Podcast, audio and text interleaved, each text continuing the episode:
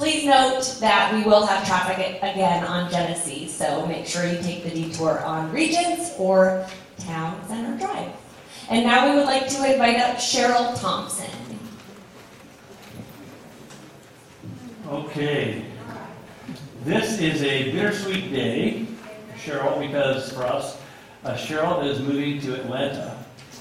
And that's not, I'm not trying to be dis- disrespectful of Atlanta as much as I'm saying uh, somebody has to live there. Know, so Cheryl, it feels like at this season of her life, she's been a phenomenal uh, teacher in public schools. And, and Atlanta seems like the, the right place to, to move into this next season of life, and God is leading her there. And so we are saying goodbye to Cheryl, but we're doing that by way of commissioning her because she is a secret weapon.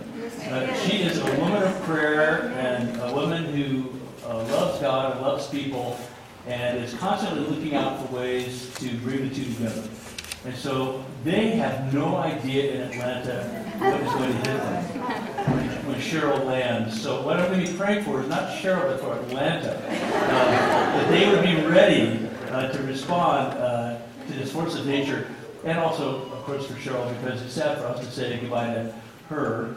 But we're really saying, uh, okay, we're going we're to pray for you as God leads you into what we would understand as the uttermost parts of the earth. No, Atlanta, just Atlanta. Um, but it's not here. So that's the sad part for us. It's not here. And so, um, at the risk of, uh, look, if you want to talk to her, talk to her after the service, because if we start talking now, we'll go on for the rest of the service, I think. Because you have a lot of stories to tell about why you're doing this. So, uh, let me pray for you. So, Lord Jesus, I thank you for this dear and godly woman uh, that has been such a gift to this congregation uh, for so many years. I pray, Lord, that you would in every way confirm that this is your call in her life.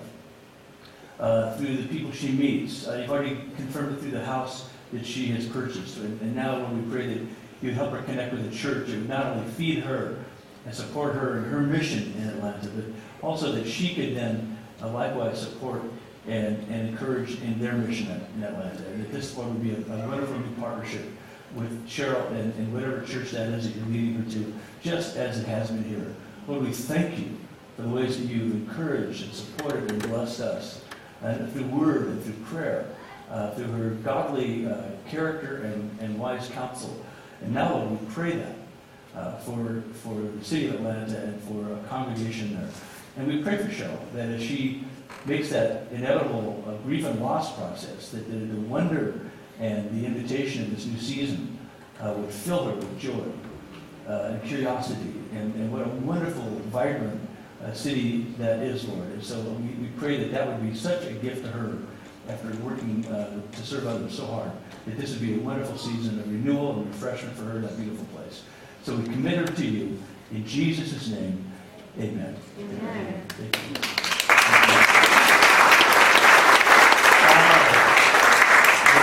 Nothing worse than goodbyes, um, but there is nothing better than knowing that you're doing what God has called you to do. I hope every one of us is seeing our life from that perspective. What season of life are you in? What is God calling you to do in this season of life? Whether you stay here or change your perspective while you stay here or change your zip code. Uh, just listen to him carefully and do whatever he calls you to do because it will bless you and bless others through you. So please be sure to talk to Cheryl afterwards and say, okay, so what's going on in Atlanta? And now we just stand and, and turn and say hello to the people around you.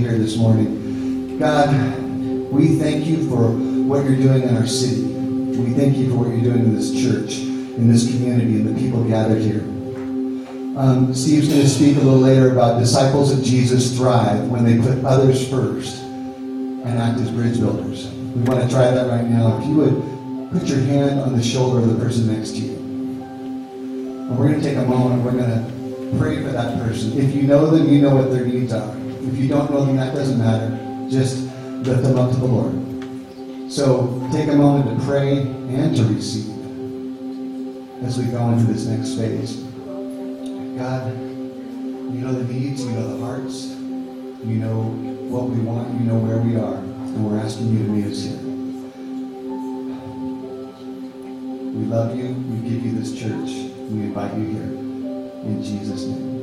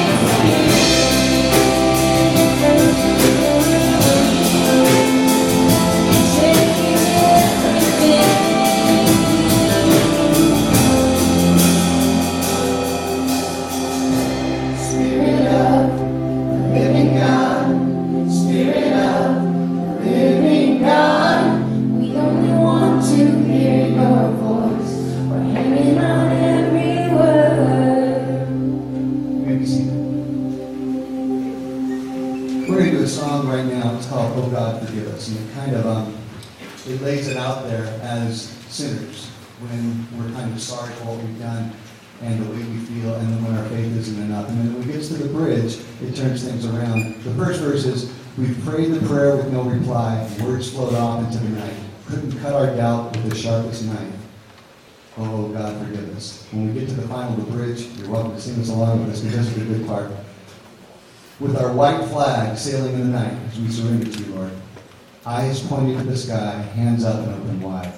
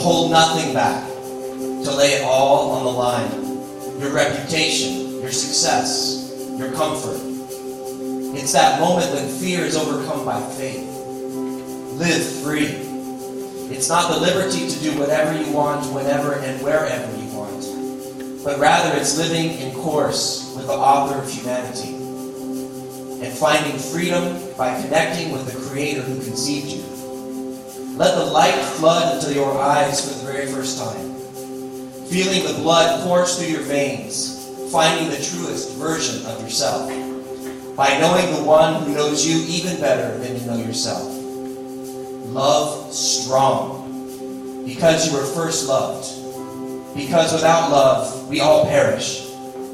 Because the earth and the stars can and will pass away, but love, love will always remain.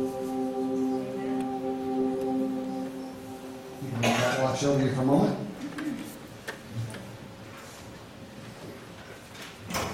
Gives me goosebumps. Uh, it's powerful. I'm Steve Murray. I'm one of the pastors here on staff. Thank you for this worship. Uh, wow. Uh, what a gift it is to be in the presence of God with people who are opening their hearts and their minds to Him um, in ways both conventional and uh, unconventional. We're doing a series called Thrive. Uh, this is what follows Easter, uh, Easter, the resurrection of Jesus. And we started this series by uh, looking at Jesus' final words to his disciples, where he said, All authority in heaven and on earth belongs to me. Therefore, go and make disciples of all nations, teaching them to obey everything that I have taught you. And I will be with you always. Uh, and then when he gathered them together um, before his ascension into heaven, he said, You will be my witnesses in Jerusalem, in Judea, Samaria, and to the uttermost parts of the earth, all the way to Atlanta, beyond. And so, um, in that context, we're reflecting what does it mean uh, to be a disciple of Jesus, one who's an apprentice, a learner, a friend, a follower, uh, a participant, a partner in God's mission in the world. And so we're talking about thriving in Him. If you open up uh, this bulletin that you got when you walked in, there's a, an order of worship. And uh, the message is, is this. It's just a long title. It's really a description. Disciples of Jesus why when they put others first and act as bridge builders. Disciples of Jesus why when they put others first and act as bridge builders. This has been the challenge of the people of God since Jesus uh, commissioned us uh, to be his disciples and to make disciples. And uh, it's been rough because the church is always in tension. The church is always in tension because it's always trying to build bridges to those who are not part of the church. Not part of the church as an institution. Uh, but it's like if you had a child lost. You, you, you tell a family, we've got to go find that child. Uh, this is the 500th anniversary of Martin Luther. And Martin Luther was one of those guys that, that broke out of the cultural restraints uh, hemming in the gospel. Uh, this is not so much a Catholic Protestant issue as much as him saying, hey, the gospel's for all people. And he had the audacity to, to translate the Latin Bible into German. Everybody knows the Bible was given by God in Latin. Why, why, oh wait. Well, that's right, it was in Greek and Hebrew and Aramaic. Okay.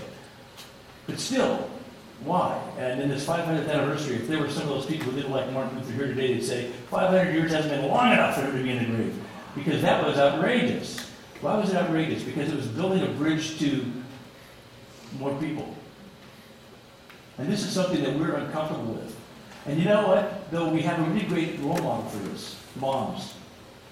For the most part, moms have been the chief coaches and guides showing us how to be bridge builders. Why? Because moms tend to be the primary caregiver for most kids. And when something tragic happened, you had a mom who was preparing you for life. Said, honey, I know it's really fun here with me, but you're going to love preschool. Uh, and then when preschool and kindergarten were feeling really comfortable, mom said, hey, uh, we're going to first grade today. Well, actually, not we, but you will be going to first today. And moms have been the, the way for us to bridge the gaps in the world. And so I want to I want to give you a summary of this sermon. So this is a summary of what I'm going to say this morning. Uh, it's this. Mind the gap. Perhaps this is familiar to you. How many of you have heard this said by a disembodied voice on a platform for the tube in London, right? You know, mind the gap. And I just heard, read actually, that about a month ago, the guy whose voice you hear, who first recorded this, died. But his voice lives on. And so when I hear this, when I'm in London and I hear this, mind the gap, I would start laughing. Or if I'm with Lauren or Megan or Jan with all these other guys, brother. But I always hear it not just as a safety warning, don't fall in the little crack between the, the platform and the train. I hear it as a commission. I hear it as a commission for my mission. Mind the gap. Be on the lookout, Steve, for those gaps that separate people from me. You know, a funny thing, it's not so much funny as a humorous, but an odd thought, that the church doesn't exist for itself. It, it, it does not exist for its members. It's people by its members. The primary audience of the church are the people who aren't here. That's an odd thought and offensive for some people. How dare you suggest that the church is about me? I funded it, I founded it, or whatever your role is. And those of us who have funded it and have founded it would say, well, no, it's our church, for crying out loud. Uh, no one has to change it. It's really comfortable the way it is. But the fact is that we're the secondary audience of the church. That's always been the case in history. And that's why there's been this tension in the church throughout history, because the church is always saying, what if we minded the gap and figured out how to build a bridge to those who aren't here? Yeah, but they don't speak our language. They don't like our food. They don't do the things that we do so comfortably. Yeah, we might have to make some accommodations, but what's more important? That we be satisfied and happy in our own little cocoon, or if we're going to blossom, you know, to change metaphors, if we're going to emerge from our cocoon and be a butterfly, so to speak, if we're going to be a witness to God and His glory, we've got to mind the gap. So this becomes more than just a conceptual abstraction. This becomes a personal decision. Where will your feet lead you? Where will you command your feet to take you? As you stand on that line, that safety line. Because when you step in that car, when you bridge that gap, you're going somewhere. Maybe it's somewhere that's routine. I've been to this part of London before. Maybe it's a part of London you haven't seen yet. And you're trying to navigate the pathway. You're looking at the map of all the colors of the, of the different routes of the trains. And, and you're knowing that, you know that you're on an adventure, even if you think you know where you're going. When you start minding the gap, you don't know really what's going to happen. Why? Because you're no longer in control. You make decisions and you make commitments, but you're no longer in control. You're trusting that God will lead you and guide you. And your life becomes one long, ongoing divine appointment. If you see your life as a dull routine, start seeing your life as an ongoing series of divine appointments. In the midst of your dull routine, maybe God is bringing divine appointments that you're not seeing, divine opportunities that you're not paying attention to. See, here's the thing Jesus came to bridge the divide that separates all humanity from God and one another. That divide that exists within me. I don't know who I am, but for God revealing who I really am. Speaking my true name. Telling me that I'm no longer a spiritual orphan, but I'm a beloved son, a beloved child by faith. Uh, the, the, divide that exists between me and everybody around me, or my culture and other cultures. And so in Christ, we have a role to play in reaching across gaps to connect people. That's a high and holy calling. It's a high and holy calling because it connects us to the work of God in the world. Your praise ever be on my lips, ever be on my lips. Right? Why? Because I recognize you wherever I go. I'm listening for you wherever I am. I'm trying to have a heart for the world like you have a heart for the world. and so it's Jesus who commands this of us. You'll receive power when the Holy Spirit comes on you. You'll be my witnesses in Jerusalem and in all Judea, Samaria, to the ends of the earth. The word witnesses is the word martyr. We think of the word martyr as just describing dead people. The word martyr is simply witness, and sometimes it comes at the cost of one's life. But the main thing is what you are witnessing to, even upon pain of death, even risking one's life to be a witness. Uh, to be a really good witness for Christ does not require being a martyr, it might. And then Peter, one of Jesus' disciples, said this In your hearts, revere Christ as Lord. Honor him as Lord. Always be prepared to give an answer to everyone who asks you to give the reason for the hope that is within you. But do this with gentleness and respect. And so this is how we thrive. We thrive because we have hope, the hope of Christ. It's not just the hope of wishful thinking or the hope of good intentions. I just want to be better. I just want to get it right this time. It's not a self-improvement program. It's our response to the, the one alone who can transform us. So our authority comes from Him. Our humility comes from Him. Every good, perfect gift comes from Him.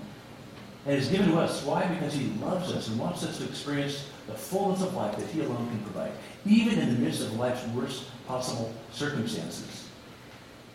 And so we have hope because Jesus is Lord. Not hope and hope, but because Jesus is Lord. It's not enough to say to someone, you can be saved, here's how.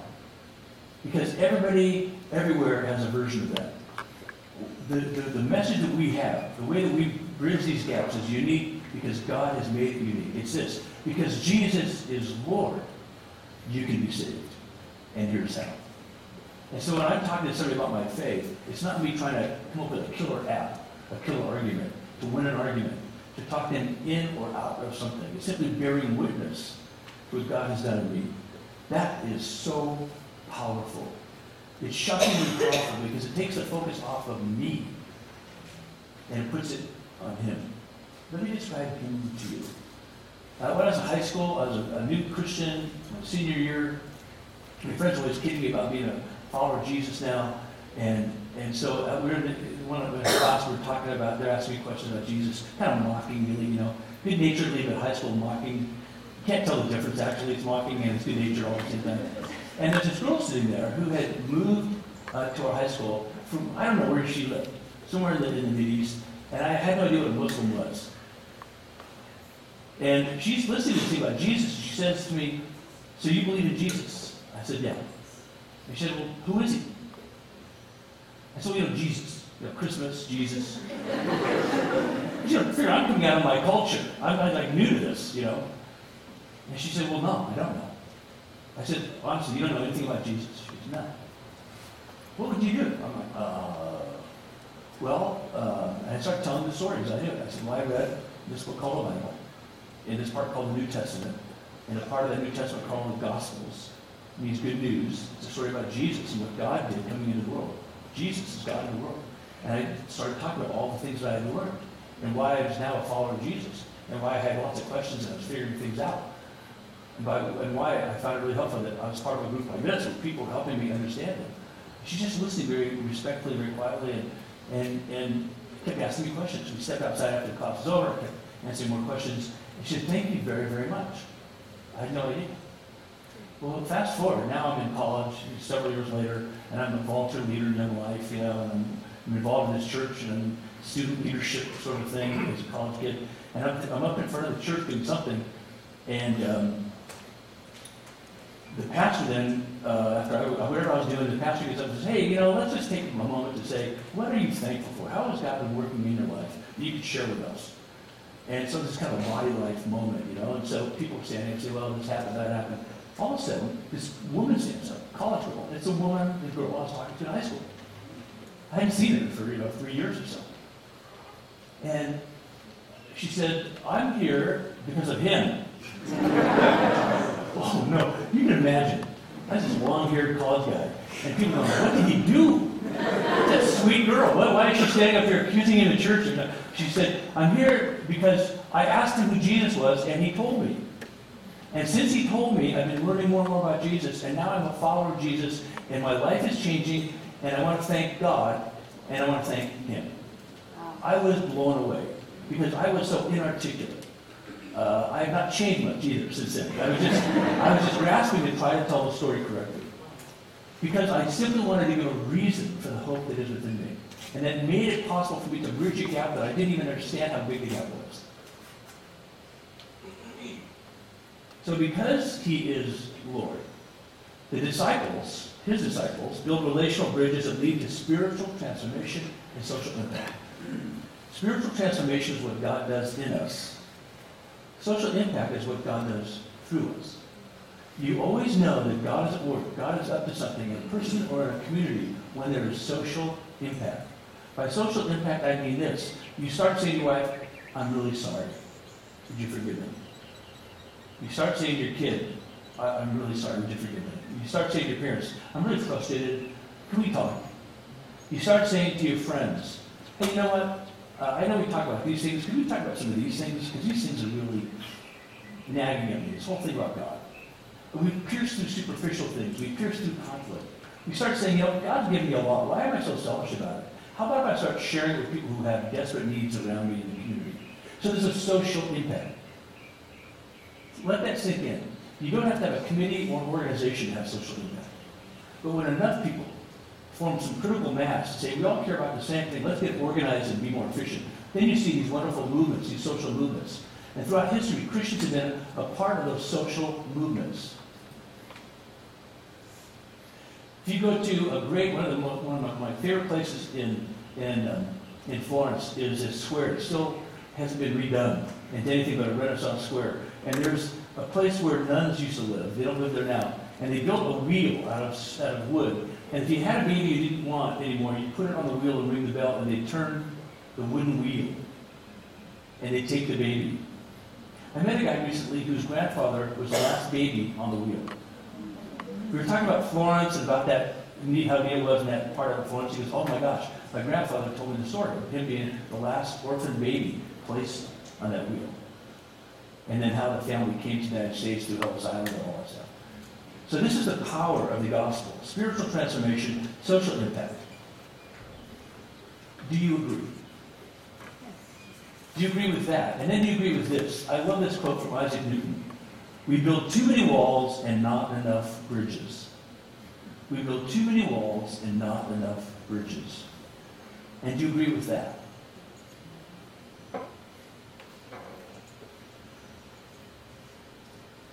It's embarrassing to think about how often we defer to partitions to keep ourselves from having to deal with life, rather than saying, all right, this is a moment to start building a bridge from, from, from me to you, from this to that, because I see a gap.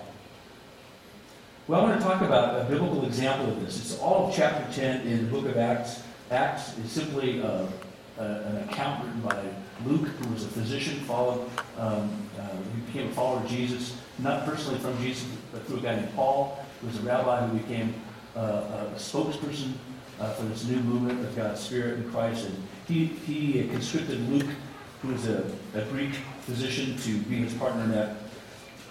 And so we see uh, at Caesarea, a city on the coast of Israel, now a ruin, there was a man named Cornelius, a centurion what was known as the Italian regiment. So he's an Italian military officer.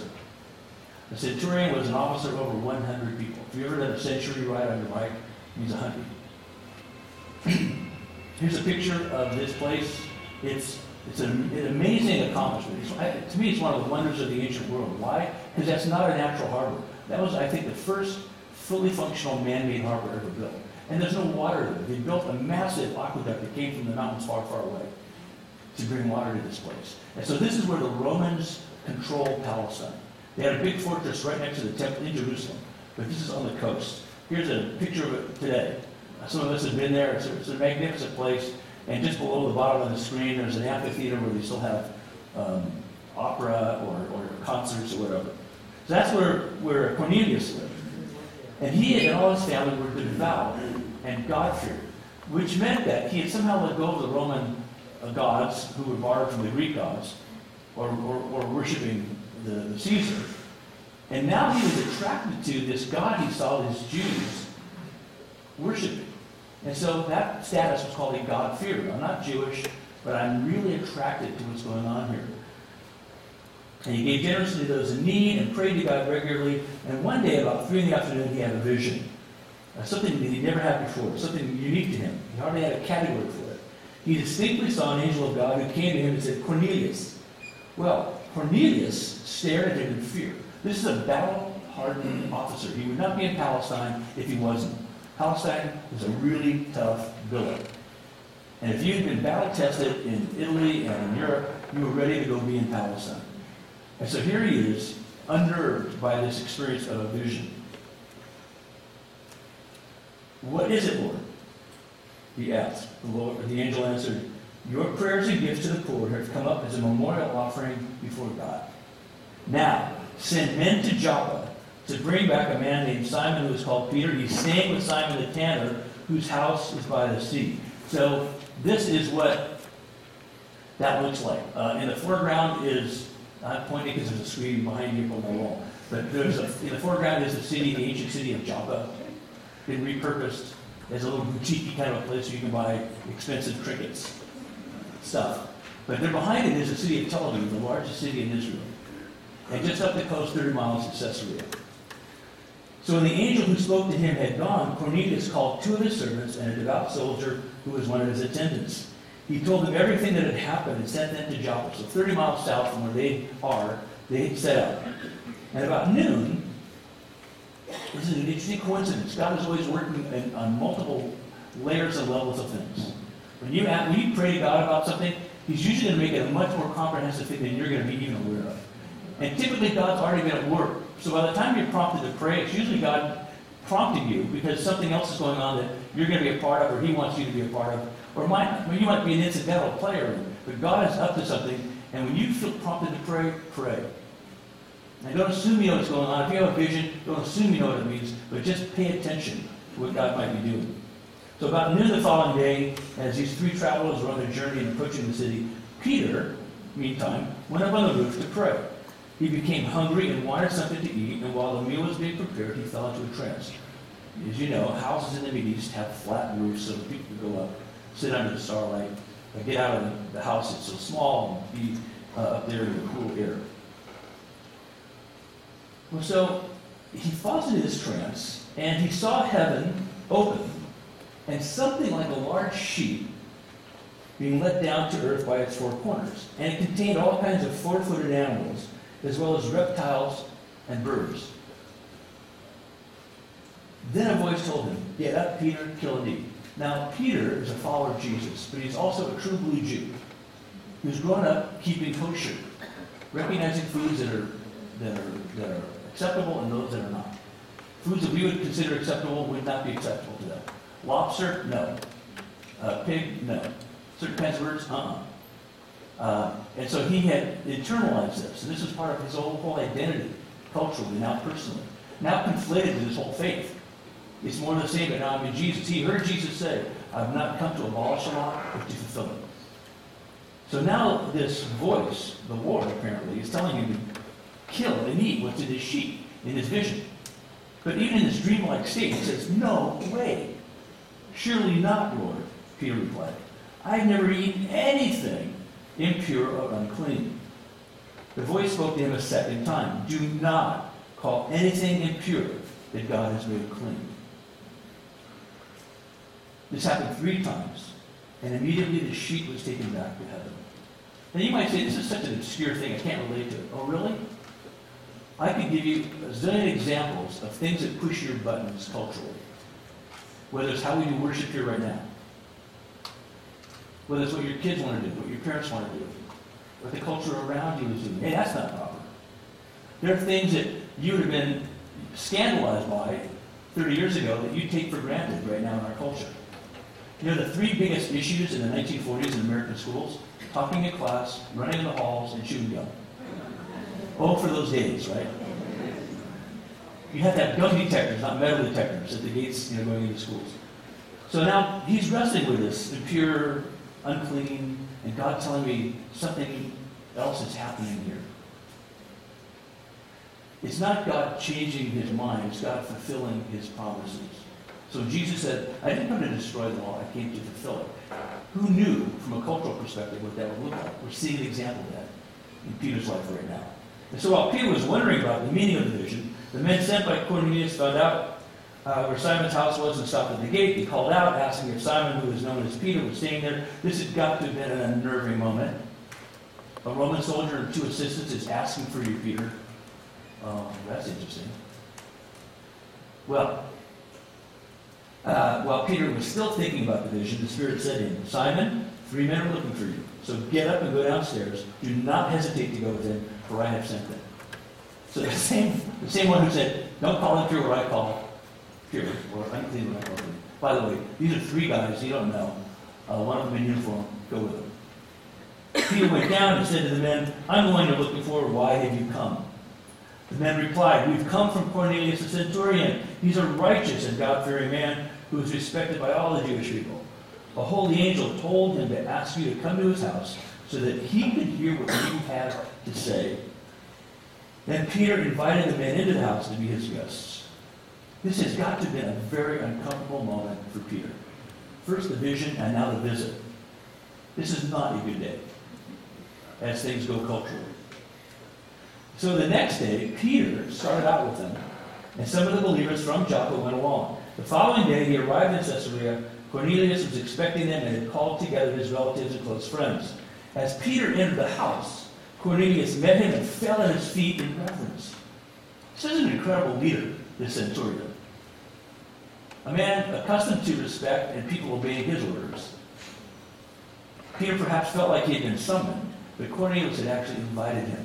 And now, honored and humbled by his presence, falls to his knees. But Peter made him get up. Stand up, he said.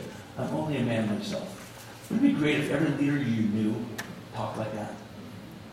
Would that change the tenor of government, of community government, of community organizations, of every possible human relationship? If we gave that kind of deference out of each other, if we offered each other the highest regard as a gift, powerful.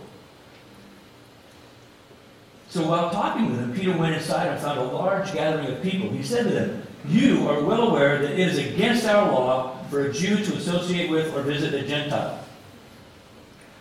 With all due respect to Peter, this is not accurate. It is not against the law, revealing God's word, that that is so. The people of God were told to be separate, as in be a standard, be a role model, reflect what I'm doing. This is, this is not the law of God. This is the law of man. This is a cultural law. This is the interpretation of teachers of the law who said this is how we should roll. In order to be separate, in order to be separate, we should be really separate. And therefore, every Jewish man would pray, up until very recent history, Dear God, thank you for not making me a Gentile or a woman. Now, hearing that, you want to complete the prayer, oh, and thank you for making me an absolute idiot. You know, but that was the prayer. And so Peter now so internalized this with all authenticity. He's saying this is the law of our people. But it's not really the law of the people. It's the law that he's internalized as a, as a, as a believing, respectful Jew. But God has shown me that I should not call anyone impure or unclean. So Peter's turning. Where is he turning? To something that's foreign and uncomfortable? Yeah. But he's actually turning full circle to what God had promised Abraham. Why? What did God promise Abraham? I will bless you, Abraham, to be a blessing. All nations, all families on earth will be blessed through you. That means Gentiles. You know how many Jews there are in the world today? Like 12 million Jews in the world. They are still meant to be a blessing to the nations. And that's a very complicated thing in our time today. But this promise that God made to Abraham was clearly at the heart of who Peter was, but had been obscured by other kinds of cultural rules and regulations. So Peter, to his credit, says, God shown me, and I'm not going to do it anymore. Uh, no more impure or unclean if God says it's otherwise. So when I sent for it, I came without raising any objection. May I ask you why you sent for me? Cornelius answered, Three days ago, I was in my house praying at this hour at three in the afternoon.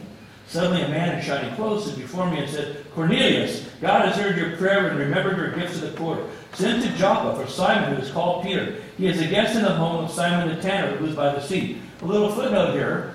Peter had already made a cultural shift he was not even aware of. He'd already crossed the law because tanners were people the Jews were not supposed to spend time with. Why? Because they dealt with dead things. So because Simon was a Jew who was now a follower of Jesus, probably, Peter had, had comfortably made that transition because he's a fellow Jew who's now a follower of Jesus. The fact that he's a tanner isn't, isn't going to put me off anymore. But you see the subtlety of this? You see how we have so internalized ways of seeing the world. That for us to thrive, for us to thrive, we've got to say, Lord, you're building a bridge to me. Now, now what would it look like for you to build a bridge through me? So, Cornelius says, I sent for you immediately, and it was good of you to come. Now we are all here in the presence of God to listen to everything that the Lord has commanded you to tell us. Pause right now. What would you say in a situation like this? Like that young girl saying to me in high school, as a, as a newly minted follower of Jesus, just having figured out. I think they're repeating themselves. I've read the same story four times. Oh, that would be the four Gospels, Steve. Oh, thank you for clarifying that. So here I am. What do I say? What did Peter say? Where does he start? With, with Abraham? Did he talk about Isaiah? Did he talk about the law? Did he talk about the temple? Did he talk about exile? What would you say in this situation? Then Peter began to speak. I now realize how true it is that God does not show favoritism and accepts from every nation the one who fears him and lives with his right. God is doing a bigger work than I ever imagined, Peter says. You know the message God sent to the people of Israel. announcing the good news of peace through Jesus Christ, who is Lord of all. You know what has happened throughout the province of Judea, the area around Jerusalem, beginning in Galilee, way up north. After the baptism that John preached, how God anointed Jesus of Nazareth with the Holy Spirit and power, and how he went around doing good and healing all who were under the power of the devil, because God was with him. We are witnesses of everything he did in the country of the Jews and in Jerusalem. They killed him by hanging him on a cross, but God raised him from the dead on the third day and caused him to be seen. He was not seen by all the people, but by witnesses whom God had already chosen, by us who ate and drank with him after he rose from the dead. He commanded us to preach to the people and to testify that he is the one whom God appointed as judge of the living and the dead. All the prophets testify about him that everyone who believes in him receives forgiveness of sins through his name. This is a radical disruption of human history. While Peter was still speaking these words, the Holy Spirit came on all who heard the message. This is what we were singing a moment ago. When God falls, we fall at his feet. When the Spirit falls, we fall at his feet. Why? Because we're so overwhelmed by the goodness and the greatness, the magnificence of God. We have so reduced God to something so trite and such a cliche that nobody feels like falling at his feet. When we start to see God for who he is, it unnerves us, it unhinges us in a way that's good. It puts us into our right mind. And all of a sudden we start doing things with our bodies to express that. We open our hands to God. We lift our arms to God. We get on our knees before God. We fall on our face. We sit quietly. We get up and sing loud songs. We do all kinds of things to express this experience. And so he goes on to say, all the prophets, or excuse me, that, that, um, that um, the circumcised believers who, uh, let's see, uh, yeah, so the circumcised believers who had come with Peter were astonished that the gift of the Holy Spirit had been poured out even on Gentiles. For they heard them speaking in tongues and praising God. Then Peter said, Surely no one can stand in the way of their being baptized with water. They have received the Holy Spirit just as we have. So he ordered that they be baptized in the name of Jesus Christ. Then they asked Peter to stay with them for a few days. So, what's going on here? God is simply fulfilling what he's promised. Started with Abraham, reiterated through all the prophets, made real throughout the Old Testament, confirmed in Christ, Jesus the Christ, the Messiah, and then documented in the New Testament. God was building a bridge to the Gentiles. And we see the way the psalmist said at 96, Psalm 96, 3, now being fulfilled. Declare his glory among the nations, his marvelous deeds among all peoples. Well, so how do you build a bridge? I mean, bridges can look so many different ways and still accomplish the purpose for which they were built. There's so many kinds of bridges, right? But basically, if I was to summarize it, I started thinking of words that came to mind. Well, I build it carefully, methodically, artfully. Little design helps, right? Thoughtfully, innovatively, faithfully. Don't want people to suffer damage on the bridge. Respectfully to the to the way it'll be used and the environment it's in. Specifically, what's the purpose? Progressively, little by little, I can build it. Diligently, technically. This is all true and all good, but here is the reality for us. We prefer building walls. Bridges are really inconvenient. Walls are so much more convenient because if I can't see it, I don't have to think about it. We build walls to avoid things that burden us. Burdens are heavy things that we carry, deep emotions, big feelings, anger, frustration, miscommunication, misunderstanding. Where do these burdens come from? Well, to, oh, to, to simplify it, it, it's, it's we're burdened by sin, this flaw in our nature, the flaw in the created world that weighs us down with beliefs and behaviors, separating us from everybody that matters. God, self, family, spouse, children, others. Two brothers were separated because they had been brothers, you know, obviously their whole life. Now they're middle-aged men with families, but they had a falling out. And instead of repairing it, they withdrew and they became ever more um, distant from each other, more set in their ways that I was right, he was wrong. And so finally, uh, one of the brothers said, I've had enough of this. He built a, he, he connected a canal dividing their property to the river where they got their water. And now there's this water barrier between the two properties. And an itinerant carpenter was coming through and said, hey, you guys, you need any work on the property? And he said, no. Oh, wait, yeah, I do. take that lumber and build me a fence, I'd have to look at my lousy brother's property. And he told him why uh, he didn't want to see his brother, and the carpenter said, okay. And the, and the brother said, look, I, I'm going to be gone for a few days, when I come back, I want the, I want the fence to be done. Okay. I think I know what to do. And so when the, when the brother returned from being out of town, he's looking for the fence, he doesn't see a fence, he sees a bridge. And what's worse, he's really mad. He's walking over the bridge, he looks and on the other side of the bridge, there's his brother walking over the bridge. Now he's really mad. He gets on the bridge to walk toward his brother, and his brother is holding his arm out saying, I am so sorry, I was such a fool. It took your humility and your goodwill and your love to set me straight. I am so sorry for what I've done. And the embrace of the bridge. A powerful picture. A powerful picture. It can happen at a dinky little level where you just get kind of nicked by each other, you know, in a marriage or in a family. I'm sorry. I'm not trying to control you. I'm not trying to hurt you. Forgive me. Let's talk about it. Or in a big way. Massive fallings down, Big betrayals. But you want to bridge your burdens? Turn your burdens into a bridge. Don't build a wall against them. I mean, Jesus said it this way. You've heard that it was said, love your neighbor and hate your enemy. But I tell you, love your enemies and pray for those who persecute you, that you may be children of your Father in heaven. He causes his sun to rise on the evil and the good, and sends rain on the righteous and the unrighteous. If you love those who love you, what reward will you get? Are not even the tax collectors doing that? And if you greet only your own people, what are you doing more than others? Do not even pagans do that. Be perfect as your Father in heaven is perfect. He's talking to believers. We live in a culture right now where Christendom is passe. We're in a post-Christendom culture. Christendom simply means the fact that, that something that looks like Christianity owns all the levers of power in a culture. And whatever they choose to do with that power is called Christian. And we are at the end of Christendom. Christendom no longer exists. We just see the vestiges of it. And there's some things about Christendom that were really good. In God we trust is a wonderful slogan. It's a veritable truth. But we live in a post-Christian culture, and, and therefore, what does the what does the follower of Jesus, the Church of Jesus Christ, committed to Him, not, comprom- not compromising or diluting the gospel, what do we do in the face of Christendom?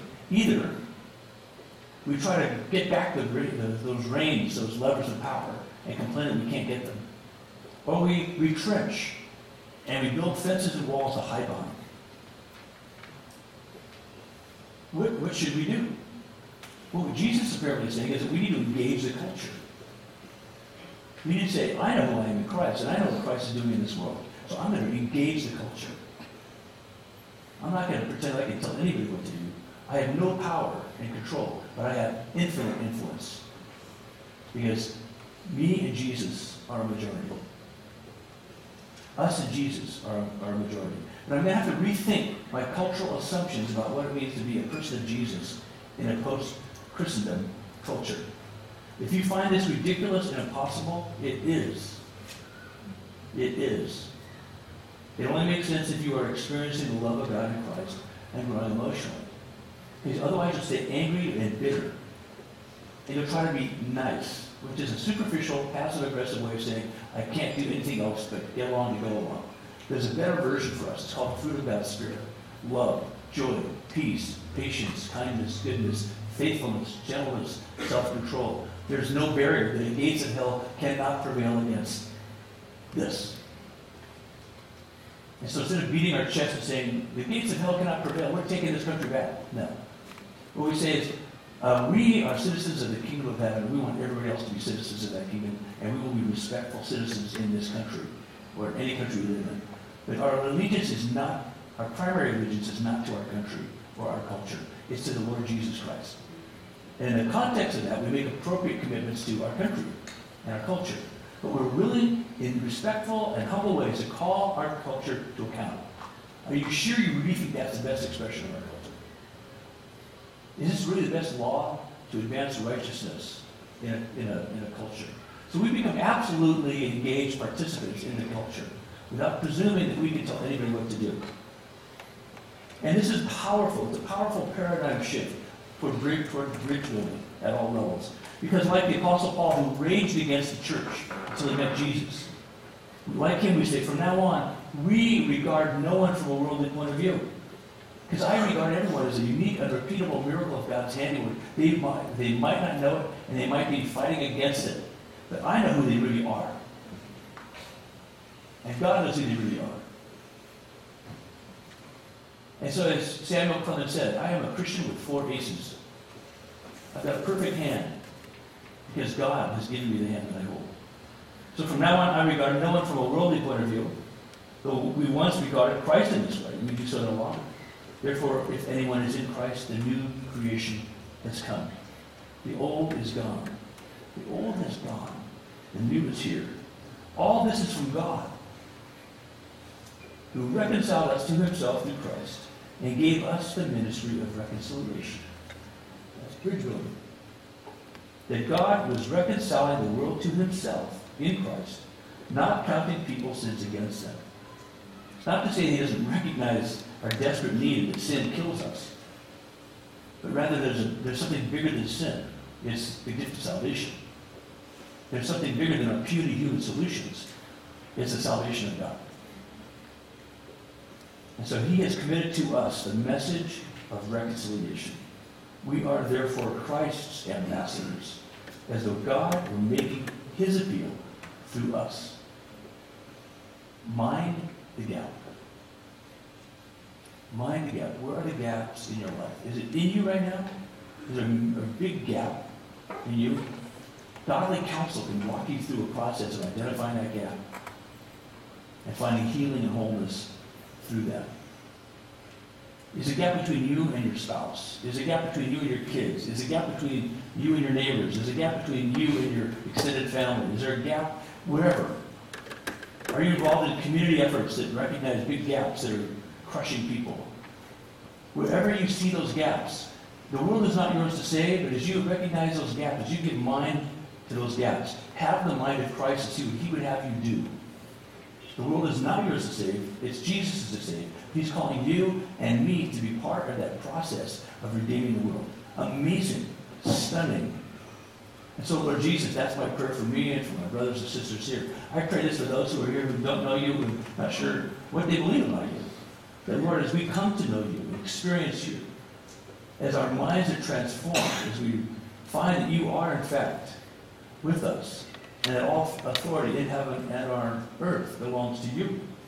Teach us to know your ways and to do your will as we mind the gap, as we build bridges in your name, now and forever. We pray this in Jesus' name. Amen.